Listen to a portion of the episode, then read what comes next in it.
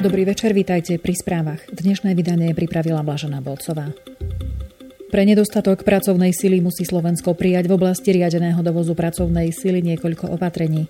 Skrátiť by sa mali niektoré procesy pri zamestnávaní cudzincov. V najbližších dvoch týždňoch majú všetky štátne orgány, ktoré majú na starosti povoľovací proces pri zamestnávaní cudzincov, predložiť balík ďalších opatrení, ktoré zjednodušia tento proces. Avizoval to premiér Peter Pellegrini po skončení rokovania o problematike riešenia nedostatku pracovnej sily. Premiér Peter Pellegrini chce rokovať aj s úradom splnomocnenca vlády pre rómske komunity o tom, ako zlepšiť zamestnateľnosť Rómov na trhu práce. Podľa premiéra bude potrebné nájsť nejaký motivačný systém pre firmy, ktoré budú chcieť zamestnať Rómov. A ak ich udržia v práci viac ako 12 mesiacov, firmy by podľa premiérových slov mohli dostať nejaký benefit. Vláda vyčlení 2 milióny 800 tisíc eur na rekonštrukciu hlavnej stanice v Bratislave. Oznámil to dnes premiér Peter Pellegrini s tým, že sa na tom dohodol s ministrom financií Petrom Kažimírom a ministrom dopravy Arpádom Iršekom. Práce na obnove by chceli stihnúť dokončiť ešte pred začiatkom budúcoročných májových majstrovstiev sveta v ľadovom hokeji na Slovensku. Predseda vlády spresnil, že sa spoločne s ministrami dohodli na vyčlenení takmer 3 miliónov eur, ktoré umožnia železniciam Slovenskej republiky rekonštruovať svoju infraštruktúru. Finančné zdroje sa podľa ministra financií podarilo uvoľniť vďaka tomu, že sa slovenskej ekonomike z hľadiska príjmov štátneho rozpočtu darí. Ako uvádza portál HN Online, že SR už nedávno s čiastočnou revitalizáciou stanice začali. Do podchodov a novej čakárne preinvestovali 2 milióny 300 tisíc eur. Ministerka vnútra Denisa Saková vyhovela žiadosti vyšetrovateľa a v súvislosti s vyšetrovaním únosu vietnamského občana zbavila mlčanlivosti všetky požadované osoby. V súčasnosti je ich 44. Informoval o tom tlačový odbor ministerstva vnútra Slovenskej republiky. Podľa jeho slov vyšetrovateľovi poskytli aj všetky požadované dokumenty. O zbavenie mlčanlivosti 44 ľudí pred dvoma týždňami plánoval požiadať generálny prokurátor Jaromír Čižnár. Ako dodáva Sita, vietnamského podnikateľa podľa informácií nemeckých médií v lete minulého roka pravdepodobne uniesli z Nemecka do Vietnamu. V Nemecku žiadal o politický azyl, pričom v domovskej krajine čelil obvineniam z korupcie. Ministerstvo obrany podnikne opatrenia na ochranu identifikačných znakov príslušníkov ozbrojených síl. Dnes to oznámil minister obrany Peter Gajdoš, ktorý tak podľa jeho slov reaguje na zneužívanie armádnych insignií polovojenskými organizáciami. Gajdoš nadvezuje na podnet, ktorý v júli podal na generálnu prokuratúru ohľadom činnosti organizácie Slovenskí branci. Ministerstvo pripravuje aj novú legislatívu, v zmysle ktorej budú nové uniformy a výstrojné súčiastky označené štítkom s nápisom vyrobené pre ozbrojené sily SR. Aktuálny výstroj nebude môcť v zmysle zákona využívať nikto iný než vojaci v aktívnej službe alebo vojaci v zálohe či výslužbe, a to iba s povolením nadriadeného veliteľa v prípade, že odchádzajú na dôchodok, oznámil Gajdoš. V diskusných reláciách počas sezóny september 2017 až jún 2018 overoval tým portálu Demagog.sk pravdivosť výrokov diskutujúcich politikov.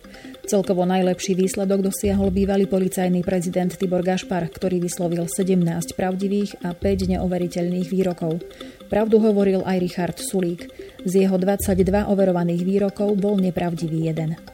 Marian Kotleba naopak povedal 16 nepravdivých a 13 pravdivých výrokov. Uvedené hodnoty vyplývajú zo štatistík stránky Demagog.sk. S predsedou koaličných strán dopadol najlepšie Robert Fico, kde tým Demagog.sk overil dohromady jeho 97 výrokov. Pravdu hovoril pri viac ako 78% zoveriteľných výrokov. Predseda SNS Andrej Danko mal pravdivostný výsledok 62% z 50 výrokov a predseda Mosta Hit Bela Bugár 62,5% zo 47 výrokov. Premiér Peter Pellegrini dosiahol pravdivostný výsledok viac ako 79% z 24 výrokov a prezident Andrej Kiska 60% z 10 výrokov. Ako vysvetlila projektová manažérka portálu Demagog.sk Lenka Galetová, portál vyberá každý týždeň jednu z troch diskusných relácií. O 5 minút 12 v politike a sobotné dialógy. pričom prednosť majú diskusie venované aktuálnym témam, ktoré rezonujú v spoločnosti. Pri včerajších demonstráciách vo východonemeckom Chemnici utrpelo zranenia 18 protestujúcich a dvojica policajtov. V tlačovej správe to uviedla polícia, ktorá do akcie nasadila 591 strážcov zákona, informuje ČTK. Napriek tomu polícia pripúšťa, že ich na zvládnutie dvoch protestných akcií, ktorých sa dohromady zúčastnilo okolo 7500 ľudí, malo byť viac. Policajná bilancia zahrňa aj 43 trestných oznámení, z ktorých 10 sa týka hajlovania a používania symbolov zakázaných organizácií. Toho sa dopúšťali účastníci protestu pro Chemnic, na ktorý sa zišli aj ľudia z Berlína, Brandenburska, Durínska alebo Dolného Saska. Medzi účastníkmi tejto demonstrácie boli podľa polície tiež pravicoví extrémisti a futbaloví výtržníci. Atmosféra v bývalom Karl Max štate je napätá od nedeľnejšieho rána, keď tam po predchádzajúcej hádke došlo k usmrteniu 35-ročného Nemca. Na dvoch podozrivých z tohto zločinu, 23-ročného Sýrčana a o rok mladšieho Iračana, ktorí obeď napadli bez zjavného dôvodu nožom, vydali včera zatýkače. Spolupracovníci jednej z mimovládnych organizácií pôsobiacich na gréckom ostrove Lesbos, ktorý čeli prílevu migrantov, sa údajne venovali prevádzačstvu a obohacovali sa tiež z príjmaných darov. Oznámila to dnes miestna polícia, ktorej vyhlásenie priniesla tlačová agentúra DPA. Systematické napomáhanie pri presunoch migrantov z Turecka do Grécka vyšetrovatelia pripisujú 30 osobám, vrátane 24 cudzincov. Informácie o chystaných plavbách na Lesbos vo východnej časti Egejského mora údajne získavali od partnerov na území Turecka, s ktorými boli v kontakte. Uvedeným prípadom sa už zaoberá aj grécka justícia. Polícia začala sledovať činnosť nemenovanej mimovládnej organizácie potom, ako boli vo februári 2018 zadržaní dvaja z jej spolupracovníkov. Vláda Spojených štátov spochybnila dnes príslušnosť Najvyššieho súdu OSN v spore s Iránom, ktorého predmetom je opätovné rozšírenie amerických sankcií voči tejto krajine. Podľa tlačovej agentúry DPA sa tak vyjadrila potom, ako Teherán oslovil Medzinárodný súdny dvor so sídlom v Hágu s požiadavkou, aby v danej záležitosti vydal predbežné opatrenie. Washington je presvedčený, že uvedený súd nemá náležitú jurisdikciu. V jadrovej dohode z roku 2015 sa podľa DPA výslovne uvádza, že prípadné spory nemajú byť riešené na pôde súdu OSN, ale prostredníctvom iného zmierovacieho mechanizmu. Spojené štáty v máji odstúpili od multilaterálnej dohody z roku 2015, na základe ktorej mal Irán obmedziť svoj jadrový program výmenou za zrušenie sankcií zo strany svetových mocností. Tri mesiace po jednostrannom odstúpení od tejto dohody oznámil americký prezident Donald Trump opätovné rozšírenie sankcií voči Iránu. Rusko sa pripravuje na začiatok bezprecedentných vojenských cvičení, na ktorých sa v septembri zúčastní približne 300 tisíc vojakov a vyše tisíc lietadiel. Manévre Vostok 2018 budú podľa ruského ministra obrany Sergeja Šojgua najväčšími od roku 1981, keď existoval Sovietsky zväz, informuje agentúra TAS. Vostok 2018 bude strategickým výcvikom. 11. až 15. septembra sa k domácim jednotkám pripoja i čínske obranné sily.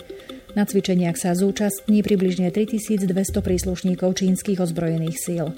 Manévre budú zamerané na posilnenie strategického vojenského partnerstva medzi Čínou a Ruskom, ako aj na zvýšenie schopnosti oboch krajín reagovať spoločne na rozličné bezpečnostné hrozby. Vojnou sužovaná Sýria bude schopná prijať milión vracajúcich sa utečencov potom, ako sa uskutoční Moskvou podporovaná obnova krajiny.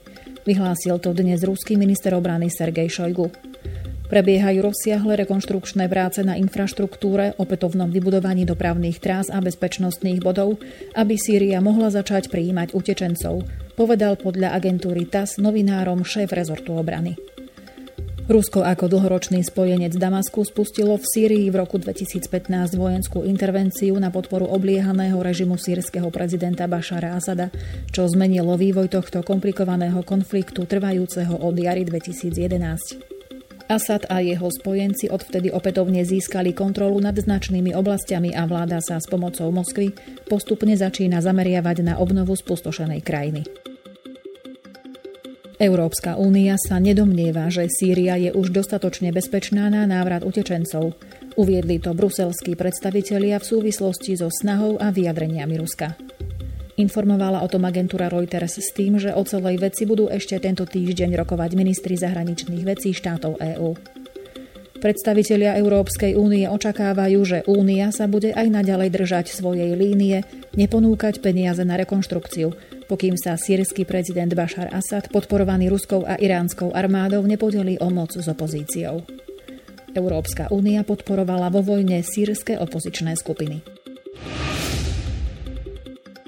Agentúra Al-Mazdar s odkazom na miestne médiá oznámila, že sírska protivzdušná armáda bola uvedená do stavu najvyššej pohotovosti. Pravdepodobne ide o reakciu na slová poradcu amerického prezidenta pre národnú bezpečnosť Johna Boltona, ktorý pohrozil vojenskou akciou, ak Damask použije chemické zbrane, píšu dnes hlavné správy s odkazom na agentúru Sputnik. Na pozadí príprav sírskych ozbrojených síl k začatiu vojenskej operácie v Idlib na severozápade krajiny sa napätie v regióne zostruje. V pondelok francúzsky prezident Emmanuel Macron tiež pohrozil, že v prípade chemického útoku Paríž príde s vojenskou reakciou.